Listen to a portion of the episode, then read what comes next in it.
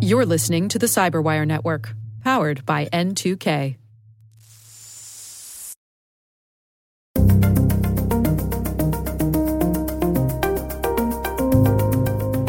Anything that needs to be done in order to sort of change the game needs to be done with sort of this concept of being reasonable and proportional. Hello, everyone, and welcome to the CyberWire's Hacking Humans podcast, where each week we look behind the social engineering scams, the phishing schemes, and criminal exploits that are making headlines and taking a heavy toll on organizations around the world. I'm Dave Bittner from the CyberWire, and joining me is Joe Carrigan from the Johns Hopkins University Information Security Institute. Hello, Joe. Hi, Dave. We've got some good stories to share this week, and later in the show, my conversation with Adam Flatley. He's Director of Threat Intelligence at Redacted. All right, Joe, let's uh, jump right in here with some stories. What do you have for us this week? Dave, my story this week comes from Amer Owaida over at We Live Security. Hmm. Uh, and he has a fascinating article for the new year. Happy New Year, by the way, Dave. Happy New Year. Uh, 22 cybersecurity statistics to know for 2022. Hmm, okay. So try saying that three times fast. right. Now, Amer has a, uh, a, a whole list of things. I'm not going to go through all of them because most of them are some of them are not germane to the social engineering nature of this podcast. But there are some interesting highlights in here. Uh, let's start with item number one. Uh, 2021 saw the highest average cost of a data breach hmm. in the past 17 years. Uh, it now costs 4.24 million dollars to uh, for a data breach. Hmm. Wow, that's a lot. Which is pretty high. Number pretty two, soon you're is, talking about real money. That's right. Item number two is that the COVID powered shift to remote work had a direct impact on the cost of these data breaches. Hmm. Uh, the average data breach cost was 1.7 million dollars higher, 1.07 million dollars higher, where remote work was a factor in causing the breach.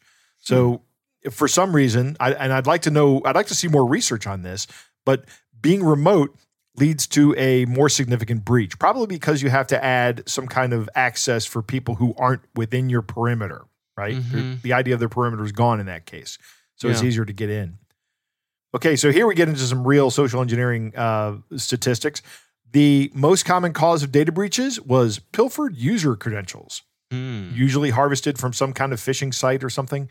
Yeah. Uh, the uh, these were responsible for about twenty percent of breaches, and the average cost of these breaches was $4.3 million, almost $4.4 million.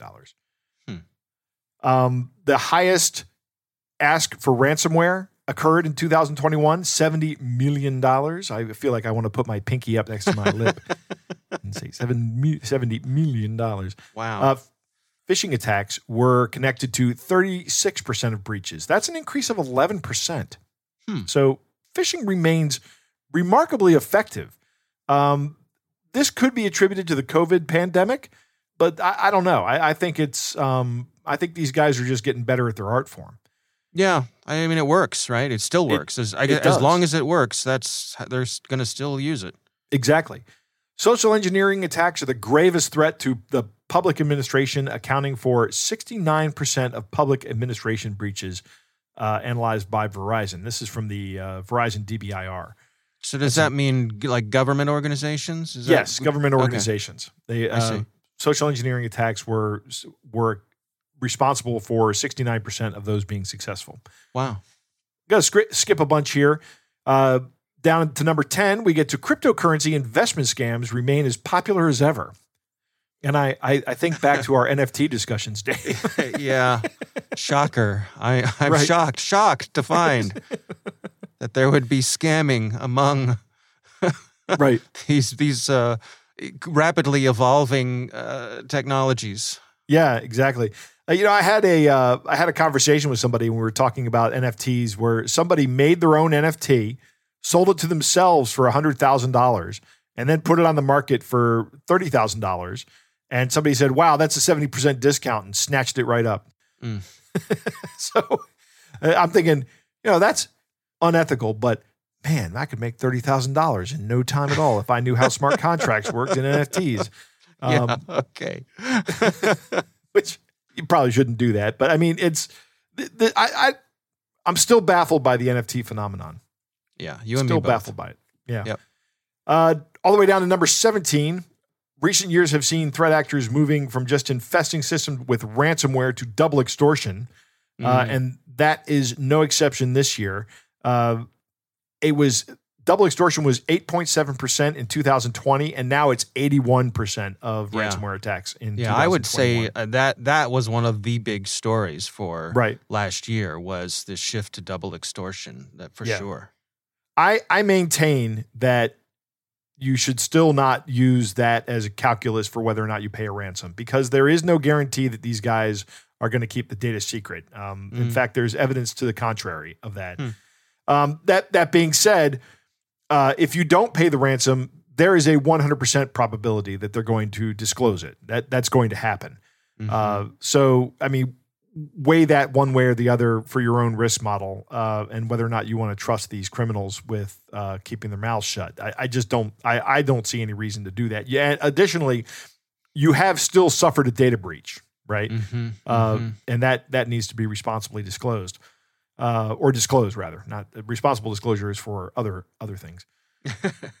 right, all the way down at the end of this, uh, the last three points in 2020, the FBI's Internet Crime Center, uh, it's actually Internet Crime Complaint Center, received a record-breaking almost 800,000 cybercrime complaints, with Wow. reported losses being responsible for 4.2 billion dollars in losses. Hmm. Um, here's a here's a big social engineering statistic. Business email compromise remains the costliest cybercrime, uh, with losses surpassing 1.86 billion dollars in 2020. Not only is it costly in total, but per event, it's very costly for the organizations that that are that suffer one of these attacks. yeah. Uh, you really, really have to um, have to uh, have policies in place that protect your organization from a business email compromise attack. Because once uh, uh, the email of a of a significantly high enough person in the organization chart gets compromised, you have a different problem. Uh, so once you once you suffer the cyber attack, now you're going to suffer the business email compromise attack, and that is going to be very, very costly. Yeah, I mean, it, it makes me think about how, um, you know, lots of organizations will have uh, sort of old school uh, techniques in place where, uh, you know, any check above this amount must be signed by more than one person, you know, Mhm. and those things, those work. Those are helpful. Get another set of eyes on that to make sure. Uh, to as we always say here, to slow down, right? There's Yep. some things slowing down is going to could in the long run help uh, help your organization for sure. you know that's a good point all all of these social engineering attacks almost all of them have this this created sense of urgency about them That- Mhm. that you have to do this for me and you have to do it right now. Don't think about it just do it. Don't think about it just do it. Uh, and whenever somebody starts doing that to you you should be immediately going whoa whoa whoa whoa whoa stop stop right here. We're not doing Mhm. it this way. We are Right. absolutely not doing it this way. We're going to do this the, the slow and methodical way. And if you think that uh, you know if you person who says you're my boss think that thinks that's the case show up at my desk right now and fire me right, right, right. the final point here is uh, the elderly were disproportionately affected by cybercrime. Uh, 28% of total fraud losses were sustained by victims over the age of 60. Mm. Uh, now, we've talked about this before. Uh, this is usually the product of older people suffering much larger losses than younger people. And actually, the, the case is that if you look at who's more likely to be uh, to be hit by a an online scam, it's actually the younger person that's more likely to be victimized successfully successfully victimized by an online scam. But when they are victimized, their losses are much much lower than an older person's losses. Mm, mhm. Um, older people are like hitting the jackpot if you're successful, right? Because they have Mhm. much more money to lose. Uh, Right. Younger people generally don't have it, so that's why they don't lose it. Hmm. Um, It's it's an interesting article. It's it's 22 points long and it's a short read, but I wanted to talk about it because it's the new year and I wanted to do something kind of uh, I don't know gimmicky, I guess.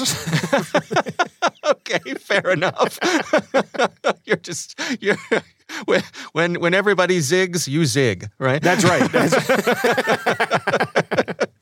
I'm the consummate uh, podcasting professional, Dave. That's there you go. All right, well, fair enough. But I, I, I mean, we joke, but it is good information, a good good reminder, right. and good things as we're heading off into this new year. I think the thing that really resonates with me is just. Uh, be sure you check in with those friends and relatives of yours uh, who don't know about this stuff, uh, particularly elderly folks who are um, you know, I, I always think of them as being sitting sitting ducks, and I and I don't right. mean that in a you know in a derogatory way. I, I, mean they're they're easy to be victimized.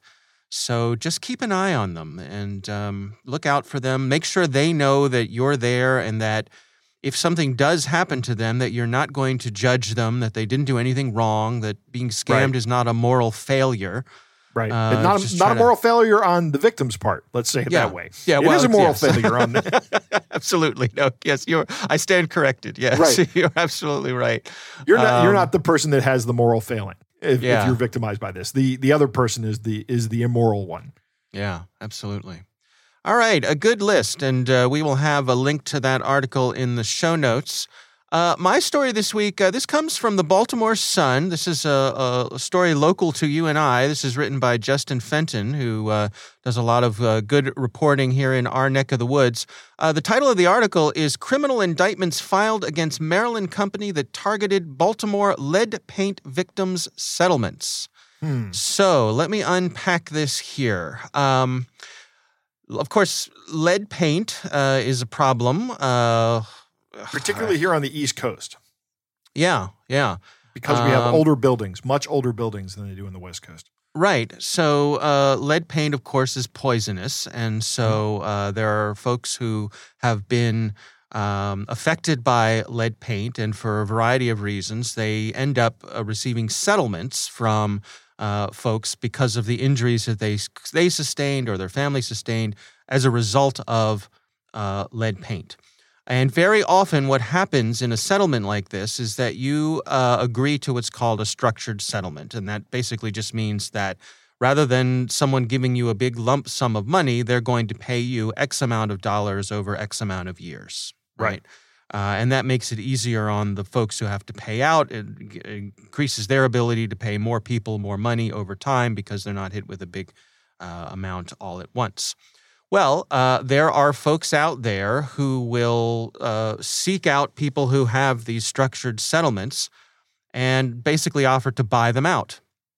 Right. So they'll say, hey, instead of uh, taking 10 years or 20 years to get all this money, how about I give you this lower amount of money right now, and then I will receive the payments over the course of these several years? Right. That's basically how it works. Mm-hmm. Have I missed anything, Joe? I don't think so. Okay. I don't think so. This sounds, I mean, there are ads for companies that do this. Well, and that's what we're getting to here with this story. Um, the folks who have been indicted here um, by the state of Maryland uh, put up billboards uh, all over Baltimore and surrounding areas mm-hmm. um, that were looking for people who had structured settlements for lead paint, uh, looking to contact them. Um, and what these folks then did was they would get in touch with these folks who had the the structured settlements, and they would offer them way less than what would be an appropriate amount. Right. Uh, in some cases, the lead paint victims received only eight percent of the value of their settlement. Whoa. Um, yeah. That's really really the, low. yeah. I mean, like really, like you should get you should get more than fifty percent. Well, the state's attorney's uh, general's office uh, said that these folks um, they they acquired structured settlement payments that had a value of twenty one million dollars, belonging to ninety five different people, um, but they gave these folks less than seven million dollars.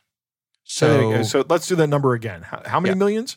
Twenty-one million dollars is what they uh, is what the value of the settlements were, mm-hmm. but the victims would end up receiving less than $7 million after they dealt with these folks who were indicted. Okay. So less than a third of the money that was owed ended up going to the victims. So the, the people who have been indicted in this case received over two thirds of the money, or were scheduled right. to receive over two thirds of the money. Now, where this falls into the uh, scam ca- category, according to the state's attorney, is that there are requirements that folks who agree to these sorts of um, accelerated payments receive independent professional advice and sign off on it. Right. And the so the, so the independent in, the independent advisors sign off on on the settlement. Correct. And Right. I suspect that this is something and and again we're talking about what happens in Maryland here. I, I suspect this is a state by state kind of thing. But uh, so what the what I'm putting together from this article is that that is in place to help protect people from just this kind of thing. So eh, there, Yep. there's nothing wrong with me saying, "Hey, you know what? I, I, I my circumstances are such that uh, you know, Joe, I have this structured settlement, and boy, it would really make my life easier if I could get my hands on some of this money earlier. And you said, Dave, hey, no problem. I'll buy it out from you. Let's work up a deal. There's nothing wrong Right. with that, right? Right. But uh, in order to do that, you and I would have to meet with a third party person who would then look over the terms of our agreement. Uh, typically, this would be an attorney. Look over the terms of our agreement and say, yep, this looks legit. There's no ripoff here. Everybody is coming into this with their eyes wide open, and they sign off on that, and away we go. Mm-hmm. In this case, the folks who are offering these settlements, they had hired the, and I'm putting air quotes in here, the independent professional. So, So, so a little bit of a conflict of interest, would you say? just a little bit, yes. uh, so the individual who they were recommending, saying, "Oh, we work with this person all the time. They're independent. They're you know completely on the up and up."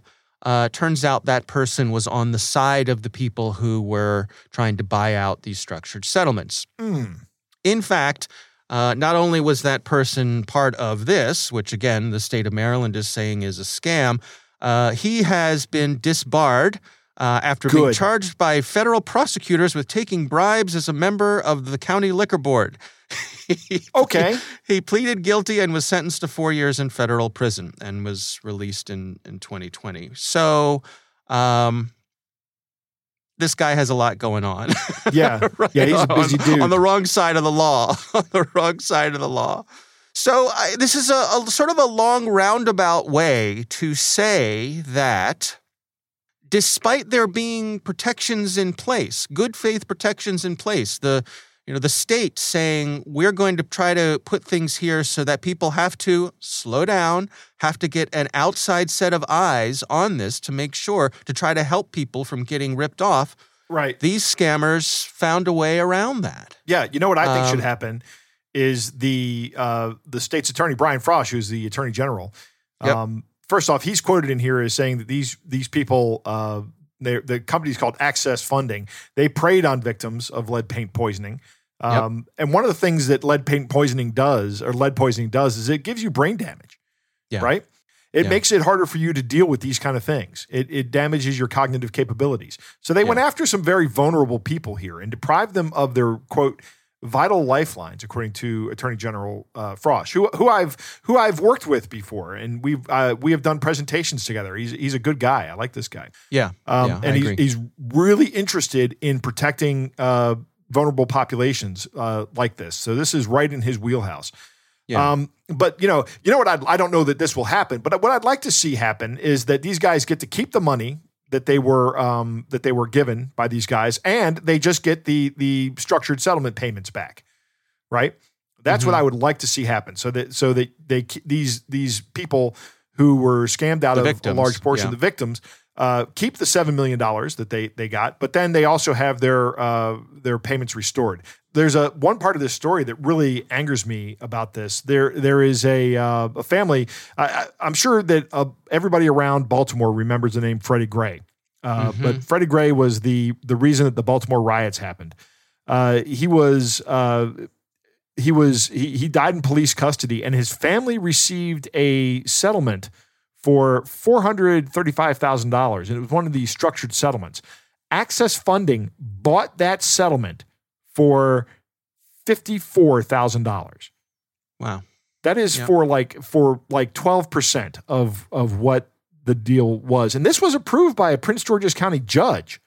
as Mhm. well. I think that Mhm. judge is is culpable here as well. I think that needs to be investigated a little bit further. Yeah, I mean, it just see it's it strikes me as sort of being it's along the lines of payday loans. You know, it's just predatory. uh, Yeah, absolutely.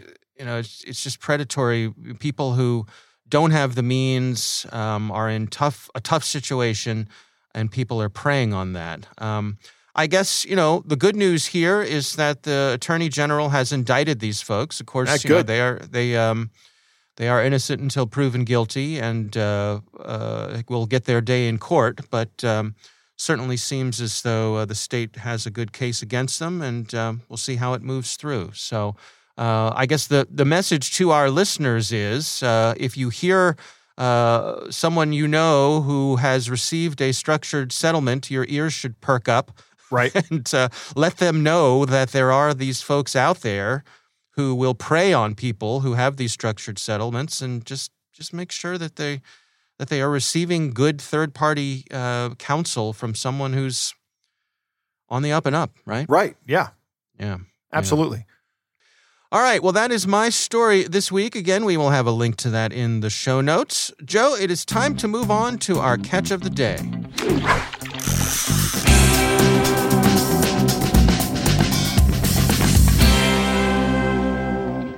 Dave, our catch of the day comes from a listener named Brady who writes, Thought you might like to use this one on your show. Interesting that they splurged for a full color, thick cardstock, but did not professionally proofread the document by someone who speaks English. Needless to say, we did not send them any screenshots. Love the podcast. Well, thank you, Brady. And Brady sends two pictures along that come from a company that that sells things through Amazon. Uh, Dave, why don't you read the contents of the first picture? Yeah, well, before I get to that, let me just Okay. describe what this is because I think folks, I, I boy, do we get a lot of stuff from Amazon. Yes. And if you order enough from Amazon, I, I've certainly seen these cards, right? Yes. Where basically they're telling you, you know, uh, we'll do something for you if you if you do something for us. So, all right, let me read it here. It says, Right. um, it says, Dear valued customer, thank you for purchasing Automatic. We hope this product is working well for you. To return the great trust from you, you can get a $20 free Amazon gift card by sharing your shopping experience. You can use this gift card on Amazon to pay for what you buy. Amazon has been encouraging customers to share their shopping experience. Your positive opinions will be an important reference for others. It will encourage our team to provide more professional service and products. All steps to get a gift card. Post your review at Amazon, log into your Amazon account, click your account, click your order, find our products, click Write Product Review, send a review screenshot with your order ID in the email subject or add on our WhatsApp. An e gift card will be sent to you within 24 hours. If there is anything you not so clearly with using it, you are waiting to send the message to us. Our R&D team will support you during 24-hour working hours. Thanks and best wishes. So You what's know, happening it really here? falls apart in the in the end, doesn't Right, it? it does. Yeah. it's like they ran out of money for the translating service right, right.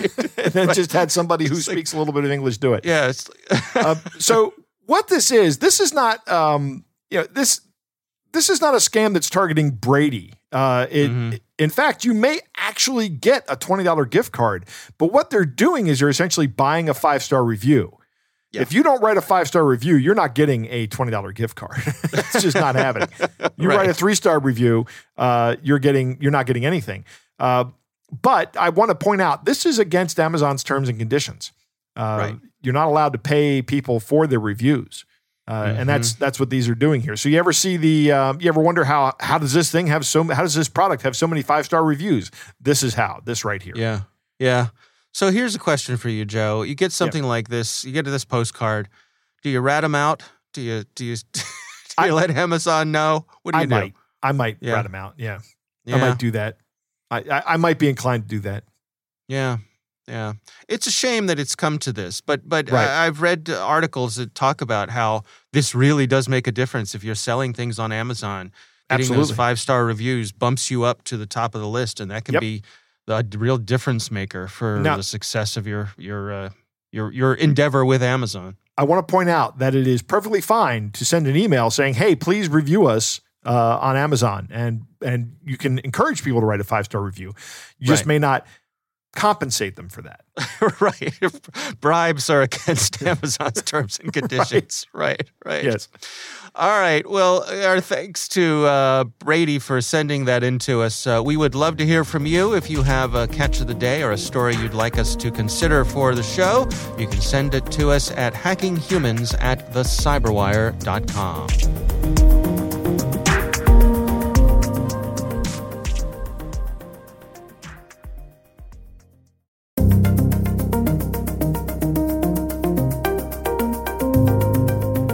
Joe, I recently had the pleasure of speaking with Adam Flatley. He is the director of threat intelligence at an organization called Redacted. Uh, interesting conversation. Here's my talk with Adam Flatley. So um, the the traditional model of dealing with ransomware actors is pretty much the same as what they, what has been done with most types of cyber criminals, um, where um, sometimes the private industry and law enforcement will share information. They will try and track down the perpetrators of these crimes. Most of them are coming from somewhere overseas, and so it involves working with uh, liaison organizations overseas, uh, with either going through Interpol or directly going to other sort of federal law enforcement agencies in these other countries, and then working with them to um, arrest the perpetrators. So that's sort of the traditional way of doing things. And we, but we we seem to have come up short here, and and without being too coy about it, I mean, there's a big issue with Russia. Yes, absolutely, and that's where the traditional model breaks down. Um, there's still a lot of great work going on in in sort of the traditional way of doing things because there are some ransomware actors that are operating out of out of countries that have a, a good legal relationship with the US. But the problem, as you identified, is really when you're dealing with a country that is either unable or unwilling to work with the US in a law enforcement uh, manner. And it's especially tough when the government is either you know partially complicit with the with the ransomware actors. Um, you know, if they're you know willfully ignoring them because they're enjoying the havoc that they're causing around the world, or in some cases, uh, there may even be profiting from what the ransomware actors are doing by taking their cut uh, in in their profits in order to uh, sort of pay for the protection that they're providing. It's very much like what we saw with organized crime. You can think of it uh, in that light where you know large criminal organizations would corrupt the police um, and then have the police shelter them for you know a, a cut of or a skim of of the profits. And so, what options then are on the table? I mean, are, are we talking about uh, diplomatic pressure? Could could we see this get to the point where, uh, uh, you know, there's kinetic action where we're, we're targeting actual, you know, physical locations for damage? So anything that needs to be done in order to sort of change the game needs to be done with sort of this concept of being reasonable and proportional. So, you know, I don't think anybody with any good sense is advocating dropping bombs on anyone overseas for doing this kind of thing. Um, right. But there are many, many capabilities that the government has that they can bring into this fight. And that's sort of um, what changed when the Biden administration designated ransomware as a national security threat, that really changed the game. That allowed uh, the US government to do a lot of things. So, number one, it got more resources to be able to put into the traditional way of doing things. So, the organizations that were already in the fight are getting a lot more resources to do it. However, it also then unlocked the ability for the intelligence agencies, the military intelligence apparatus, and other parts of the government to now get into the fight because it's not just a pure criminal act anymore. Now these acts are considered national security threats, um, which then unlocks this entire other you know bevy of capabilities. What sort of capabilities do we suspect we're talking about here?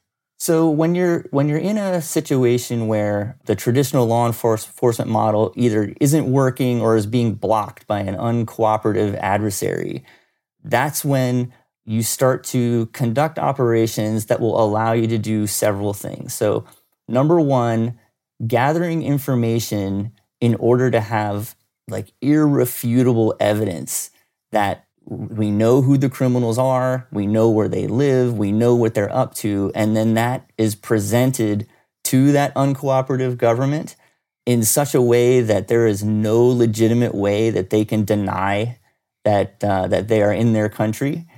And that will then enable sort of what you were talking about about adding that diplomatic pressure.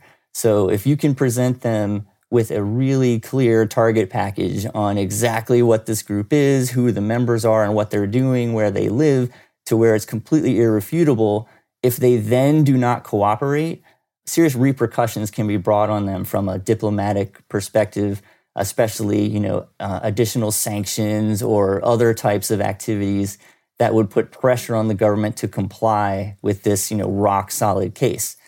There will be some situations where a government still will just deny. You know, they'll deny, mm. deny, deny, counter accuse at every mm-hmm. opportunity, mm-hmm. right?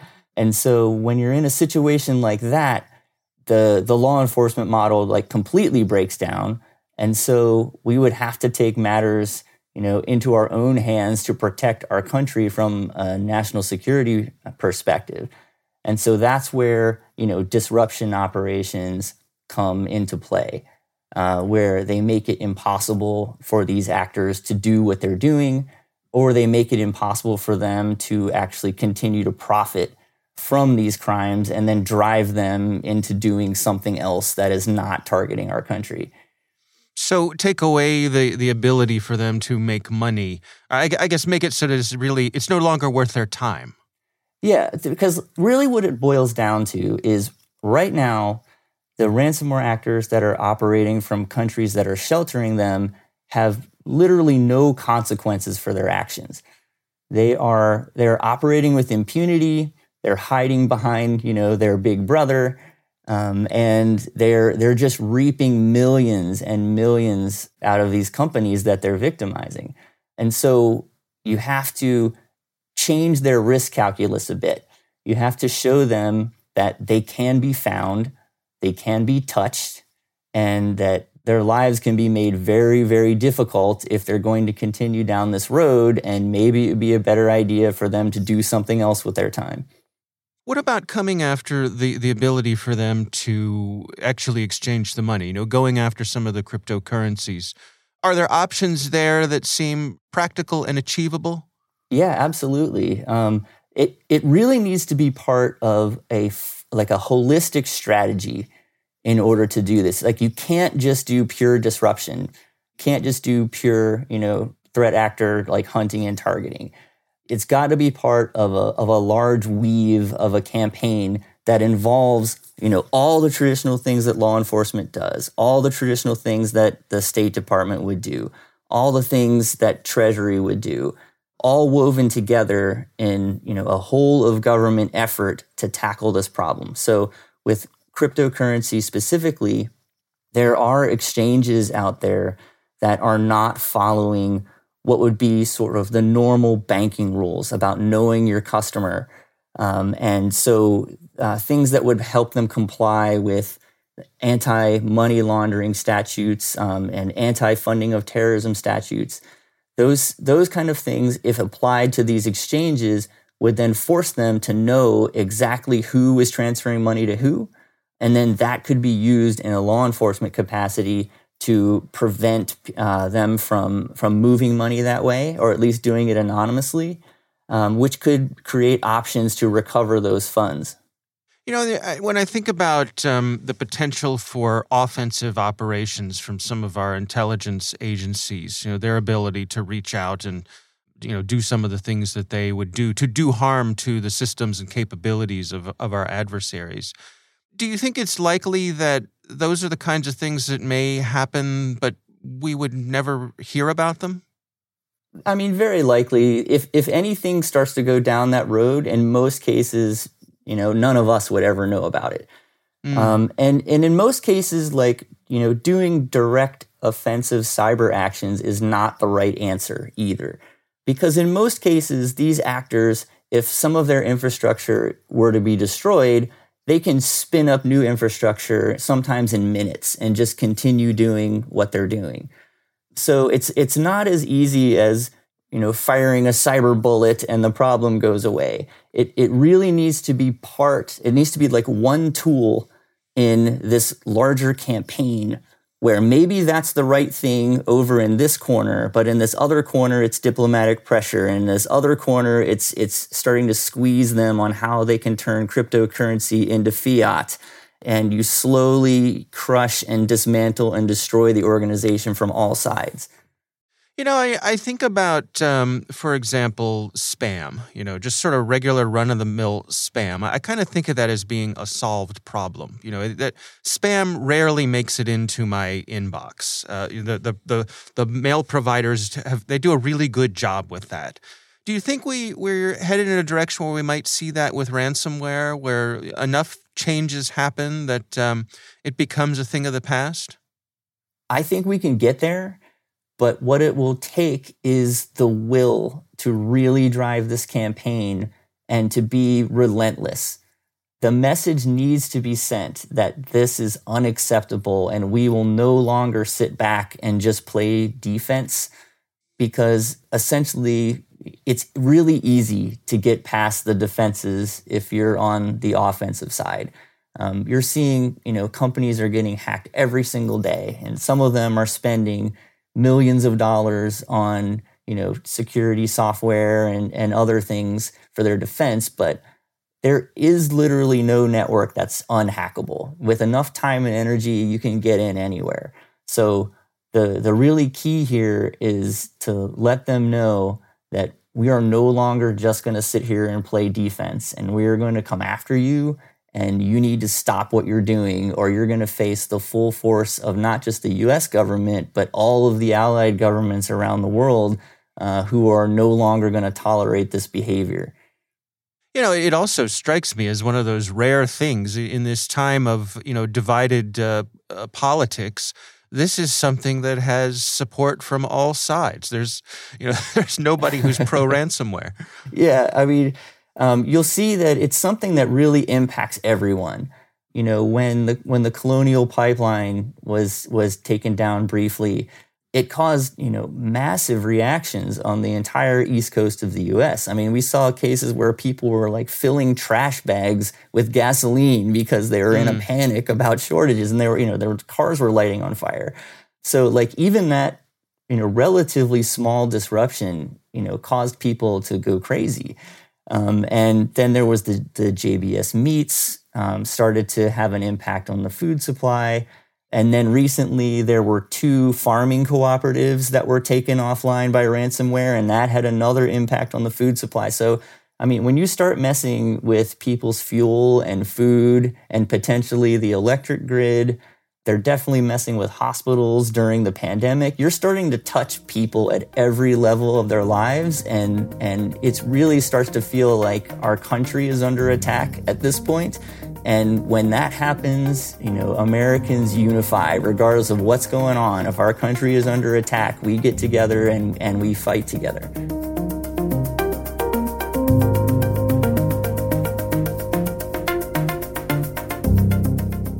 Right, Joe, what do you think? Great interview. Uh, I want to I want to say something. When it comes to international law enforcement, we are probably yeah. not going to reach an agreement with Russia. you you heard it here first, folks. exactly. Yes. Inter- international uh, diplomacy pundit Joe Carrigan goes right. out on a limb. Yeah. Right. I'm also gonna I'm also gonna make another risky prediction. We're not gonna do that with China either. Um, oh wow! It's just not gonna happen. Uh, reasonable and proportional. He he says uh, Adam says about uh, the response that we that we have to these things, and it's true. We can't we can't just go about threatening to drop bombs on people just because they have uh, a crime problem in their country. You know, there's mm-hmm. you know we we talk about how a lot of this crime comes out of Nigeria, uh, and honestly, the Nigerian authorities do not take kindly to it. They they really want to be a a, a player on the world stage. They're a, a, a you know a, very populous country. They are the most populous country in Africa, and they are trying to to develop as well. and they do not appreciate having these scammers operating within their borders. So they cooperate with us. They work with us, Right. uh, which is nice. Um, it's interesting that the Biden administration's action classifying ransomware as a national security threat means that they're putting more resources into it, and intelligence agencies can now join the fight. Mm.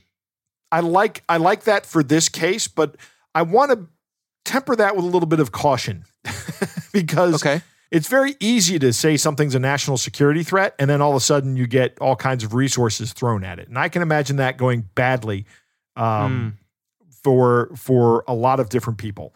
Uh, Mhm. You know, I just I I mean I'm on board with it for this case, but as as citizens in a in a free society, we must be ever vigilant. Um, you know, th- th- there's a saying I think it's on the National Archives that uh, perpetual vigilance is the price of liberty, and that's what we have to have here. Yeah. I'm glad that the government has the ability to to take ransomware seriously, but I'm I'm concerned not for the immediate future, but for the distant future that this could very easily be abused. Mm. Yeah. Yeah. I think it's a good point. Yep. I like what Adam is saying about building a case that you present. Uh, you know, you present to your to the foreign power. Uh, but there are two countries that come to mind immediately, and I've already mentioned them that will always deny and counter accuse. Um, Right. That's just the way these guys do business. It's just it's how they are. Yeah. Um, this is an economic problem, and if we can change the economic model, we can disincentivize the activity, which is uh, which would be great, right? I, I've been talking about that for a number of years. How this is this is an economic issue, um, and if you can disincentivize or change the incentive structure, you might go a long way to solving this problem. Mhm. Uh, you know, uh, that that's that's one of the reasons that we say uh, there are some people are pitching the idea of making ransomware payments illegal. If you make ransomware payments illegal, advocates argue that that would make the ransomware problem go away. If nobody can pay ransomware, there's no economic incentive. Um, I'm also a big fan of the Stevens, Dubner, and Levitt, though, and they have uh, they have uh, uh, uh, three books written on the nature of perverse incentives, right? Uh, Freakonomics, Super Freakonomics, and Think Like a Freak. Um, and uh, you you don't really know what's going to happen when you when you try to disincentivize something a certain way. So you have to really be careful when you're doing that. Right, Uh, right. Yeah, so- that reminds me of um, this is probably back in the '80s, uh, back when um, all this, you know, lots of a hot consumer item were uh, car alarms, right? Right. People people were getting their cars broken into, so oh, great, we'll put a car alarm alarm in. That led to carjacking. right? so yeah, exactly. Uh, there's another story that they talk about in one of their books. I can't remember which one it is. Um, but it, there was a there was a country that put a bounty out on snakes. They had a snake problem, so they were paying people to go out into uh, into the the wilderness and kill snakes. And you brought the snakes back in, and they give you a bounty for them. Uh, well, people started raising snakes and then just killing them and bringing them in. Oh, oh, oh man, That's what happened. yeah, yeah. So- Oh, Yeah, poor snakes, right? yeah. I'm sure. I'm sure a lot of our audience is is sympathetic, but I'm sure there's a part of our audience is like, I don't care, kill all the snakes, The snakes have what's coming to them for being so snaky. right? I agree with Adam when he talks that taking direct counteraction, like cyber attack on uh, performing a cyber attack on the uh, malicious actors, is probably not going to do it. I think that will rarely work. These bad guys are able to set up new infrastructure instantaneously, almost. Uh, really, what is most dangerous is the activities uh, and the software that they have. You know, the skills and the software. Uh, taking down their infrastructure will not impact it. It needs to be aimed at their ability to operate and to monetize those operations. Um, I, I like a lot of what Adam said about uh, money laundering and and and and financial structure, and you know, putting putting more financial regulation on. I'm not sure that's the exact right answer, but um, you know, I don't think that there are. I think there are plenty of ways to move around that situation, particularly with anonymous cryptocurrencies like Monero and Zcash. Um, I think those are uh, those are those are going to make that you know uh, putting the hindrance on this very difficult. Uh, and and not to say that those are strictly for criminal purposes; they have legitimate purposes as well. Uh, you know, think of them like tools. I can use a hammer to uh, to to build a house, or I can use a hammer to tear to you know to break into a house. It's it's a tool that I can use for good or bad. Um, I, I one of the things he, he he talked about at the end toward the end of, of the interview is that these guys are they're no longer masquerading as the Robin Hood, you know, good guy types. You know, David versus versus Goliath. You know, we're we're only going after the uh, only after the uh, the big evil corporations. They, they're not doing that anymore. They're they're going after critical infrastructure, hospitals, meat packing plants, fuel delivery systems. They're they're doing that because it creates a lot of discord, and they think that it, that makes their their targets much more willing to pay. Yeah, yeah, absolutely. All right. Well, again, our thanks to Adam Flatley from Redacted for joining us. We do appreciate him taking the time.